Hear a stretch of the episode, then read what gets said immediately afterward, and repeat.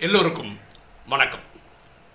இன்னைக்கு ராஜயோக சீரீஸில் நம்ம பார்க்கக்கூடிய subject how to handle ego அகங்காரத்தை கையாளுவது எப்படி? இதை நம்ம வந்து மூணு ஆங்கிள்லேருந்து பார்க்க போகிறோம் ஃபஸ்ட்டு பக்தியில் என்ன சொல்கிறாங்கன்னு பார்ப்போம். பக்தியில் அவங்க என்ன சொல்கிறாங்கன்னா ஈகோன்றது ஒரு இமோஷன் நமக்குள்ளேருந்து வரக்கூடிய ஒரு எண்ணங்களின் வெளிப்பாடு. ஓகே ஆக்ஷனாக வருது வார்த்தைகளில் வருது. ஈகோ நிறைய டைம் அது ஏன் வருது? அது நமக்குள்ள ஈகோ இருக்குன்னே தெரியாத மாதிரி வந்து போகுது அப்படின்னு சொல்கிறாங்க இது உண்மையும் கூட. அவங்க சொல்கிறாங்க எட்டு காரணங்கள்னால ஒருத்தருக்கு ஈகோ வருது அப்படின்னு சொல்கிறாங்க இது பக்தியில் சொல்கிறாங்க அது என்னென்னு பார்த்துட்டு வருவோம். ஒன்று நாலேஜ் அறிவு. நான் டாக்டர் நான் இன்ஜினியர் என்னுடைய ட்ரேடில் நான் பெரிய ஆள். அப்படின்னு ஒரு எண்ணம் வரும்போது அவங்களுக்கே தெரியாமல் அவங்கள பற்றின ஒரு மதிப்பு பெருசாக வச்சுக்கிறாங்க பார்த்தீங்களா அது ஈகோவாக வெளியே வரும். ரெண்டு அவங்க அந்த லெவலுக்கு போயிட்டாங்க. அவங்களுக்கு ஒரு ஃபேன் ஃபாலோயிங் வந்துடுது. மக்கள் அவரை வழிபட ஆரம்பிச்சிடுறாங்க. என்னையே வழிபடுறாங்களே அப்படின்னு நினைக்க ஆரம்பிக்கும் போது தன்னை தெரியாமல் ஒரு ஈகோ வந்துடுது. அகங்காரம் வந்துடுது. மூணாவது நாடு பேஸ் பண்ணி நான் அமெரிக்காவில் பிறந்திருந்தேன்னு வச்சுக்கோங்களேன். நான் அமெரிக்கன். புரியுதா? ஏழை நாடு கிடையாது. நான் பணக்கார நாடு. இதனாலேயும் யூகம் வருது. நாலு. கேஸ்ட் நான் உயர்ந்த ஜாதி தெரியுமா? எங்கள் ஜாதி மாதிரி எதுவும் கிடையாது தெரியுமா? இதனாலையும் அகங்காரம் வருது. அஞ்சு. உடல். பலசாலி. நான் சிக்ஸ் பேக்கு இந்த உடல் ரீதியாக சொல்கிறாங்க பார்த்தீங்களா இது அஞ்சு. ஆறு. பணம் இருக்குது என்கிட்ட. நான் தான் உலகத்திலே பெரிய பணக்காரன். நான் உலகத்தில் எதை நினச்சாலும் வாங்குவேன். இதனால் வரக்கூடிய அகங்காரம். ஏழு. தபஸ்யா. தபஸ்யா என்ன இப்போ நம்ம ராஜயோகமே வச்சுக்கோங்களேன். சில பேர் சொல்லலாம் நான் பத்து வருஷமாக இருக்கேன். நான் டெய்லி அமிர்த வேலை பண்ணுறேன் டெய்லி கிளாஸ்க்கு போகிறேன் நான் டெய்லி சேவை பண்ணுறேன் நான் டெய்லி ஸ்ரீமத் ஃபாலோ பண்ணுறேன் அப்போ நமக்குள்ளே இந்த கேள்வி வரும். அப்போ ஏன் ஒரு கர்மாதி தாவலை அப்படின்னு? அது தான் செய்கிற செயலில் ஒரு பெருமிதம். அது ஈகோ. அகங்காரம் ஜெயிக்காதனால தான் அவர் இனி கர்மாதித் ஆகலை. அது சில டைம் அவருக்கே தெரிய மாட்டேறது கடைசியாக எட்டாவது பாயிண்ட் என்னென்னா நான் அழகாக இருக்கேன். பெண்கள் சொல்கிறாங்கல்ல ரொம்ப அழகு நான் தேவதை மாதிரி இருக்கேன் நான் வந்து ரம்பை ஊர்வசி மாதிரி இருக்கேன் அப்படின்னு அது ஆண்கள் ஆணழகன் அப்படின்னு நினைக்கிறது. ஃபஸ்ட்டு வந்து ஸ்ட்ரென்த்து இது வந்து அழகு. ஏற்கனவே அவருடைய ஸ்ட்ரென்த்தை பற்றி பேசிட்டு ஸோ இந்த எட்டு வழியில் அகங்காரம் வருது அப்படின்னு பக்தி சொல்லுது. பக்தியே இதுக்கு சொல்யூஷன் என்ன சொல்லுதுன்னா ஹம்பிளாக இருங்க பணிவாக இருங்க வார்த்தைகளில் மிருதுவான வார்த்தைகளை பயன்படுத்துங்க அப்படின்னு சொல்லுது. நம்ம ரெண்டாவது ஆங்கிள் போவோம் இதுவும் பக்தி தான் எனக்கு கொஞ்சம் ஆழமாக போவோமே ஈகோனா என்ன? அப்படின்னு அவங்க என்ன சொல்கிறாங்கன்னா அதுவும் பக்தி ஸ்டைல் தான் ரொம்ப பியூட்டிஃபுல்லாக இருக்குது ஒருத்தர் ஒரு கேள்வி கேட்குறாங்கன்னு சொன்னால் அதுக்கு ஒரு பதில் சொல்கிறோம் அது ஒரு பதில் தான் அது ஈகோ கிடையாது. ஆனால் பதில் சொல்லும்போது ஒரு அஃபினிட்டி ஒரு அன்பு ஒரு என்ன சொல்கிறது அது என்ஜாய் பண்ணி சொல்கிறது ஒரு கம்பல்ஷனோட சொல்கிறது இதெல்லாம் ஈகோ தான். இது புரிஞ்சுக்கிறது ஒரு எக்ஸாம்பிள் சொல்கிறேன் பாருங்களேன். இப்போ யாராவது என்கிட்ட வந்து ஒரு கேள்வி கேட்குறாங்க உங்கள் குழந்தை எப்படி சார் படிக்கிறாங்க? நான் அதுக்கு ஒரு விளக்கம் தரேன். என் குழந்தைங்க நல்லா படிக்கிறாங்க. இது ஈகோ கிடையாது. ஒரு கேள்வி கேட்டார் நான் அதுக்கு ஒரு பதில் சொன்னேன். இப்போ ஈகோவோட சொல்கிறேன் பாருங்களேன் அதே விஷயத்த. கேள்வி கேட்குறாரு. ஐயா உன் குழந்தைங்க எப்படி படிக்கிறாங்க? என் குழந்தைங்க கிளாஸில் ஃபஸ்ட்டு மட்டும் இல்லைங்க அவங்க ஸ்கூல்லே ஃபஸ்ட்டு ஸ்கூல் ஸ்கூலாக போய் போட்டி நடத்தும் அதுலேயும் அவங்க தான் ஃபஸ்ட்டு யாராவது கேட்டாங்களா? குழந்தை எப்படி படிக்கிறான்னு தான் கேட்டாங்க. அதான் கேள்வி. எதோடு நிறுத்திருக்கணும்? குழந்தை நல்லா படிக்கிறான். அவங்க அடுத்த கேள்வி நல்ல கிளாஸ் ஃபஸ்ட்டு வருவாளா? அப்படின்னு கேட்கும்போது ஆ கிளாஸ் ஃபஸ்ட்டு வருவா. அப்படி சொல்லியிருந்தா நல்லா அவங்க கேட்காமலே நம்ம குழந்தைய பற்றி ஏன்னா நான் சொல்லும்போது ஒரு என்ஜாய்மெண்ட் இருக்குது நமக்குள்ள ஒரு சந்தோஷம் இருக்குது நமக்குள்ள ஒரு பெருமிதம் இருக்குது இது ஈகோ இதை பார்த்துக்கிட்டா நல்லது. சில இடங்களில் அவங்களுக்கு சொல்கிறதுக்கு ஒன்றுமே இருக்காது. அப்போ நெகட்டிவாக சொல்லிப்பாங்க. அதுவும் ஈகோ தான். ஃபார் எக்ஸாம்பிள் இப்போ ஒருத்தர் வந்து ரெண்டு பேரண்ட்ஸ் பேசிக்கிறாங்கன்னு வச்சுக்கோங்களேன். அதாவது ரெண்டு பேருக்கும் குழந்தைகள் இருக்குது ஒருத்தர் வந்து அவர் குழந்தை நல்லா டான்ஸ் ஆடும் வச்சுக்கோங்களேன். அப்போ அவர் சொல்கிறார் என் குழந்த வந்து பிரபுதேவா மாதிரி டான்ஸ் ஆடுவான் தெரியுமா? அப்படின்னு சொல்கிறாருன்னு வச்சுக்கோங்களேன். இவர் இவங்க இவருக்கு குழந்தைங்க டான்ஸ் ஆட தெரியாது நல்லா வராதுன்னு வச்சுக்கோங்களேன். அப்படி ஏதாவது சொல்லணுமேன்றதுக்கு இதான் கம்பல்ஷன் ரெண்டாவது சொன்னோம் பார்த்தீங்களா கம்பல்ஷனால் சொல்கிறதும் ஈகோ தான். எங்கள் குடும்பத்தில்ங்க யாருக்கும் சுட்டு போட்டால் கூட டான்ஸே வராதுங்க. டான்ஸ் என்னங்க பாட்டு கூட வராதுங்க. இல்லைன்னா பெருமை இருக்கு. நான் சொன்னதுக்கு ஏதாவது சொல்லணுமேனு சொல்கிறேன் ரெண்டாவது யார் ஒரு எக்ஸாம்பிள் சொல்ல போகிறேன் ரெண்டு பேரும் ஃப்ரெண்ட்ஸு அதில் ஒருத்தருக்கு கல்யாணம் ஆகிடுச்சு ஒருத்தருக்கு கல்யாணம் ஆகல. அப்போ இந்த பேச்சுலராக இருக்கிறவர் இந்த கல்யாணம் ஆனவரை பற்றி கேட்குறாரு உங்களுக்கு திருமணம் ஆயிடுச்சுல்ல எப்படி போகுது உங்கள் திருமண வாழ்க்கை? ஒன்று அவர் சொல்கிறார் ஓ ஜம்முன்னு போகுது. ரொம்ப நல்லா இருக்குது எங்கள் திருமண வாழ்க்கைன்னு சொல்கிறாருன்னு வச்சுக்கோங்களேன். உடனே இந்த பேச்சில் சொல்கிறேன் நான் ரெண்டு மூணு மாதத்தில் கல்யாணம் பண்ணிக்க போகிறேன் அப்படின்னு அதுக்கு அர்த்தம் என்ன? கல்யாணம் பண்ணிக்கிட்டு இவர் ஜாலியாக வாழ்வாருன்றத சொல்கிறார் முன்னாடியே. ஏன்னா நாங்கள் நல்லா வாழ்கிறோம்னு சொல்கிறதுக்கு ஒரு கல்யாணமே ஆகலை. அப்போ இது யோசிச்சா நல்லது. அப்போ நிறைய பேர் கேட்கலாம். ஏங்க ஒரு குழந்தை நல்லா தான் படிக்குது. அது நான் சொல்லக்கூடாதா? என் குழந்தை நல்லா படிக்குதுன்னு சொல்கிறதுல என்ன இங்கே தாங்க ஸ்டார்டிங் பாயிண்டே ஈகோக்கு இதை கொஞ்சம் ஜாக்கிரதையாக பார்த்தா நல்லாயிருக்கும். அப்படி இந்த இது வந்து சூட்சமமான விஷயம். ஒரு பேச்சுவார்த்தை எப்படி நடக்குது பாருங்களேன். எப்படி நடக்குது? நீங்கள் ஒரு விஷயம் சொல்லுவீங்க உடனே நான் ஒரு விஷயம் சொல்லுவேன் நீங்கள் ஒரு சொல்லுவீங்க நான் ஒன்று சொல்லுவேன் அப்போ ஒவ்வொரு இதுலேயும் நான் என்னை பற்றி சொல்லணும் சொல்லணும்னு வருது பார்த்தீங்களா நான் நான் நான் வந்து நிற்க இதெல்லாம் தான் ஈகோ கேட்ட கேள்விக்கு பதில் சொல்லணும் அவ்வளோதான் அதை சொல்லும்போது நீங்கள் என்ஜாய் பண்ணி சொல்கிறது அது மிகைப்படுத்தி சொல்கிறது கம்பல்ஷனில் சொல்கிறீங்கல்ல இதெல்லாம் ஈகோ தான். அப்போது இதுக்கு என்ன வழி? அப்போது நம்ம ஃபஸ்ட் மெத்தடில் என்ன பார்த்தோம்? மிருதுவா பண்ணோம் ஹம்பிள்னஸ் பற்றி பேசுகிறேன் இங்கே எப்படின்னா ஒரு டைலாக் நடக்கும்போது அந்த டைலாக் அப்சர்வ் பண்ணுங்க. என்ன தேவையோ அதை சொல்லுங்கள் அன்பின் மிகுதியால் கம்பல்ஷனால இதை எதுவும் சொல்லாதீங்க. இது கிளியராக இருந்தால் நல்லது. ரொம்ப ஆழமான விஷயம். அப்போ என்ன ஒன்றா டைலாக் குறைஞ்சினே இருக்கும். ரொம்ப அதிகமாக பேச மாட்டீங்க.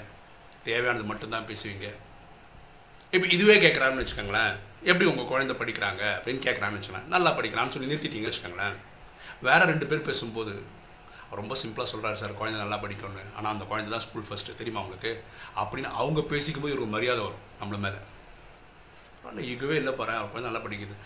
ஃபர்ஸ்ட் ஆஃப் ஆல் ஏன் சொல்லக்கூடாது? ஏன் நம்ம குழந்தை நல்லா படிக்குதுன்னு ஏன் சொல்லக்கூடாது? ஏன்னா இதெல்லாம் மாறக்கூடிய விஷயங்கள் அப்படின்னா என்ன? இன்றைக்கி நம்ம குழந்தை ஃபஸ்ட்டு அடுத்த எக்ஸாமில் அந்த டாப் ஃபைவ்க்குள்ளே எங்கேயாவது வரலாம். மாறிக்கிட்டே இருக்கும். கரெக்டாக அதனால் நம்ம நம்மளை பற்றி மிகைப்படுத்தி சொல்கிறது கரெக்டாக இருக்காது. நம்மளை பற்றியோ நம்ம குடும்பத்தை பற்றியோ யாரை பற்றியும் அதே மாதிரி ரெண்டு பிகே ரெண்டு சென்டர் சம்மந்தப்பட்டவங்க பார்த்துக்கிறாங்கன்னு வச்சுக்கோங்களேன். ஃபஸ்ட்டு கேட்பாங்க நீங்கள் எத்தனை வருஷமாக நாலேஜில் இருக்கீங்க? ஆ பதினஞ்சு வருஷமாக இருக்கு பதினஞ்சு வருஷம் இருக்கீங்க. சொல்லும்போது ஏன் அப்படி சொல்லணும். அதாவது நீங்கள் வந்து கம்மியான வருஷம் இருந்த மாதிரி நான் ரொம்ப வருஷம் இருந்துட்ட மாதிரி காமிக்கிறது தானே? அது நம்ம தெரியாமல் தாங்க பண்ணுறோம் அதை.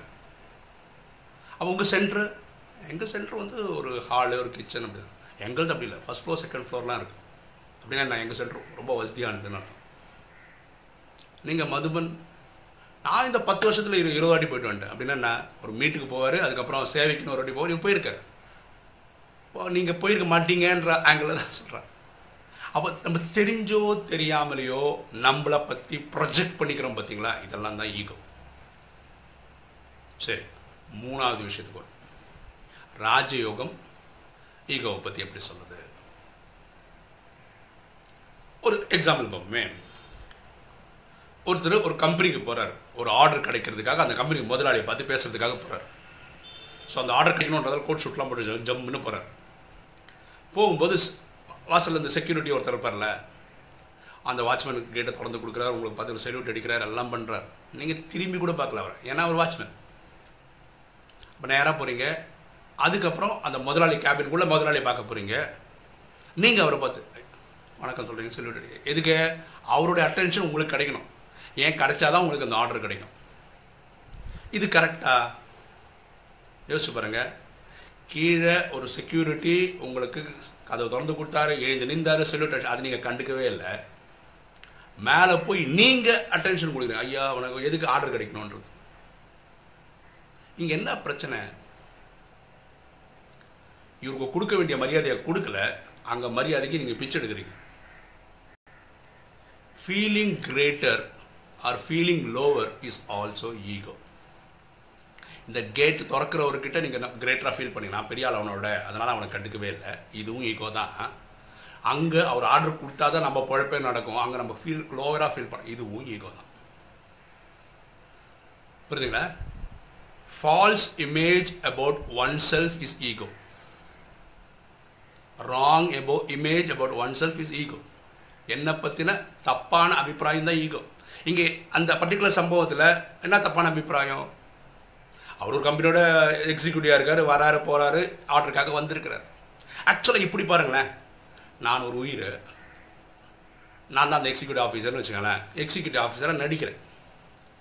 அந்த வாட்ச்மேனும் ஒரு உயிர். அவர் வாட்ச்மேனாக நடிக்கிறார். அந்த கம்பெனி முதலாளின்றவரும் ஒரு உயிர் தான். அவர் அந்த கம்பெனி முதலாளின்னு ஒரு நடிப்பு நடிக்கிறார்.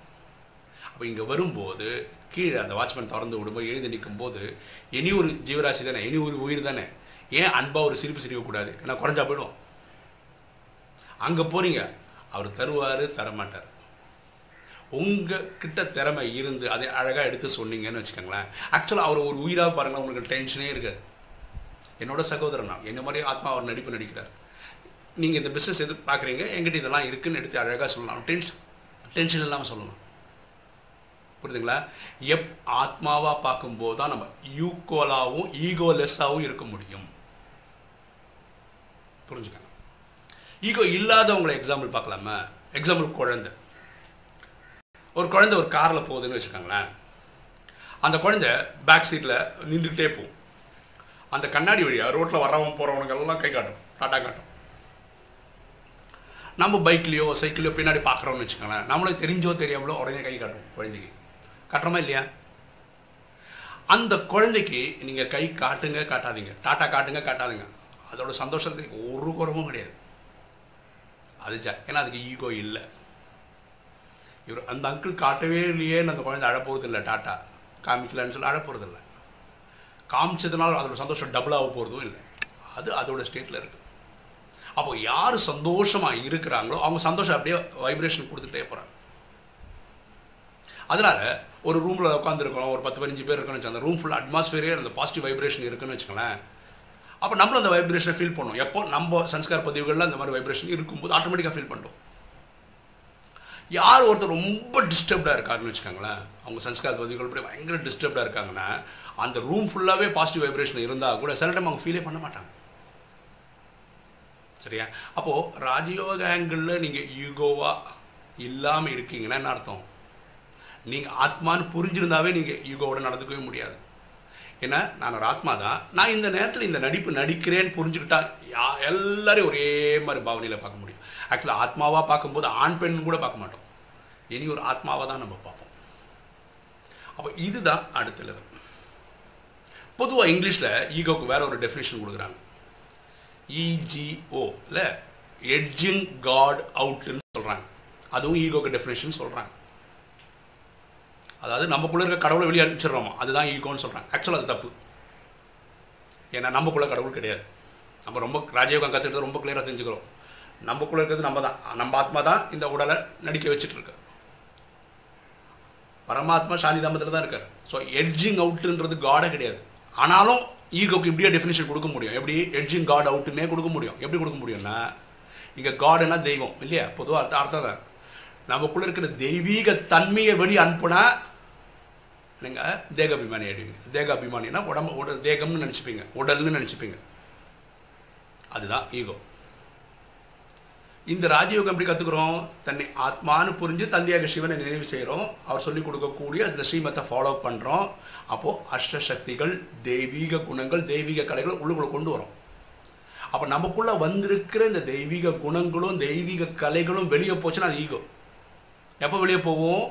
தன்னை உடல்னு நினச்சிக்கும் போது வெளியே போயிடும். நான் நினச்சிக்கும் போது வெளியே வந்துடும் நான் என்ற தேக அபிமானம் தான் ப்ராப்ளமே. அப்போது நீங்கள் ஈகோவுக்கு இப்படி உள்ள டெஃபினேஷன் கொடுக்கலாம். எட்ஜிங் காட் அவுட் இங்கே காடுங்கிறது காட்லி கேரக்டரிஸ்டிக்ஸ் அண்ட் குணங்களும் கலைகளும். அப்போ இப்படியும் புரிஞ்சிடும் சரியா? அப்போது நீங்கள் அந்த மூணு எக்ஸாம்பிள்லையும் பக்தி ஃபஸ்ட்டு பக்தி தான் செகண்ட் பக்தி தான். எல்லாமே ஒரு வழியில் ஒரு வழி. ஈகோவை பற்றி தான் பேசுது. அந்த ஈகோவை எப்படி ஹேண்டில் பண்ணணும்னு சொல்லுது. அதுக்கு வழியும் சொல்லுது. நீங்கள் ஏதாவது ஒரு வழி ஃபாலோ பண்ணுங்கள் ஆனால் கடைசியாக நம்ம ராஜயோகம் தான் கரெக்டாக இருக்க முடியும். ஏன்னா எல்லாரும் ஆத்மாவாக பார்க்க ஆரம்பிக்கும் போது நமக்கு ஈகோவே வராது. எப்படி அந்த குழந்தை எல்லாருக்கிட்டும் சரிசமமாக சிரிக்குதோ. அது எவ்வளோ ஏன்னா அந்த குழந்தைக்குள்ள தெய்வீக தன்மை இருக்குது அது தன்னை அது பாடியும் புரிஞ்சுக்க ஆரம்பிக்கல. அதனால எல்லாரையும் பார்த்து சிரிக்குது சந்தோஷப்படுது. அந்த லெவல் நமக்கு வரணும். அகங்காரத்தை நம்ம எல்லாரும் ஜெயிக்கணும். ஓகே இந்த வீடியோ உங்களுக்கு பிடிச்சிருக்குன்னு நினைக்கிறேன். பிடிச்சிருங்க லைக் பண்ணுங்கள் சப்ஸ்கிரைப் பண்ணுங்கள் ஃப்ரெண்ட்ஸுக்கு சொல்லுங்கள் ஷேர் பண்ணுங்கள் கமெண்ட்ஸ் போடுங்க. தேங்க்யூ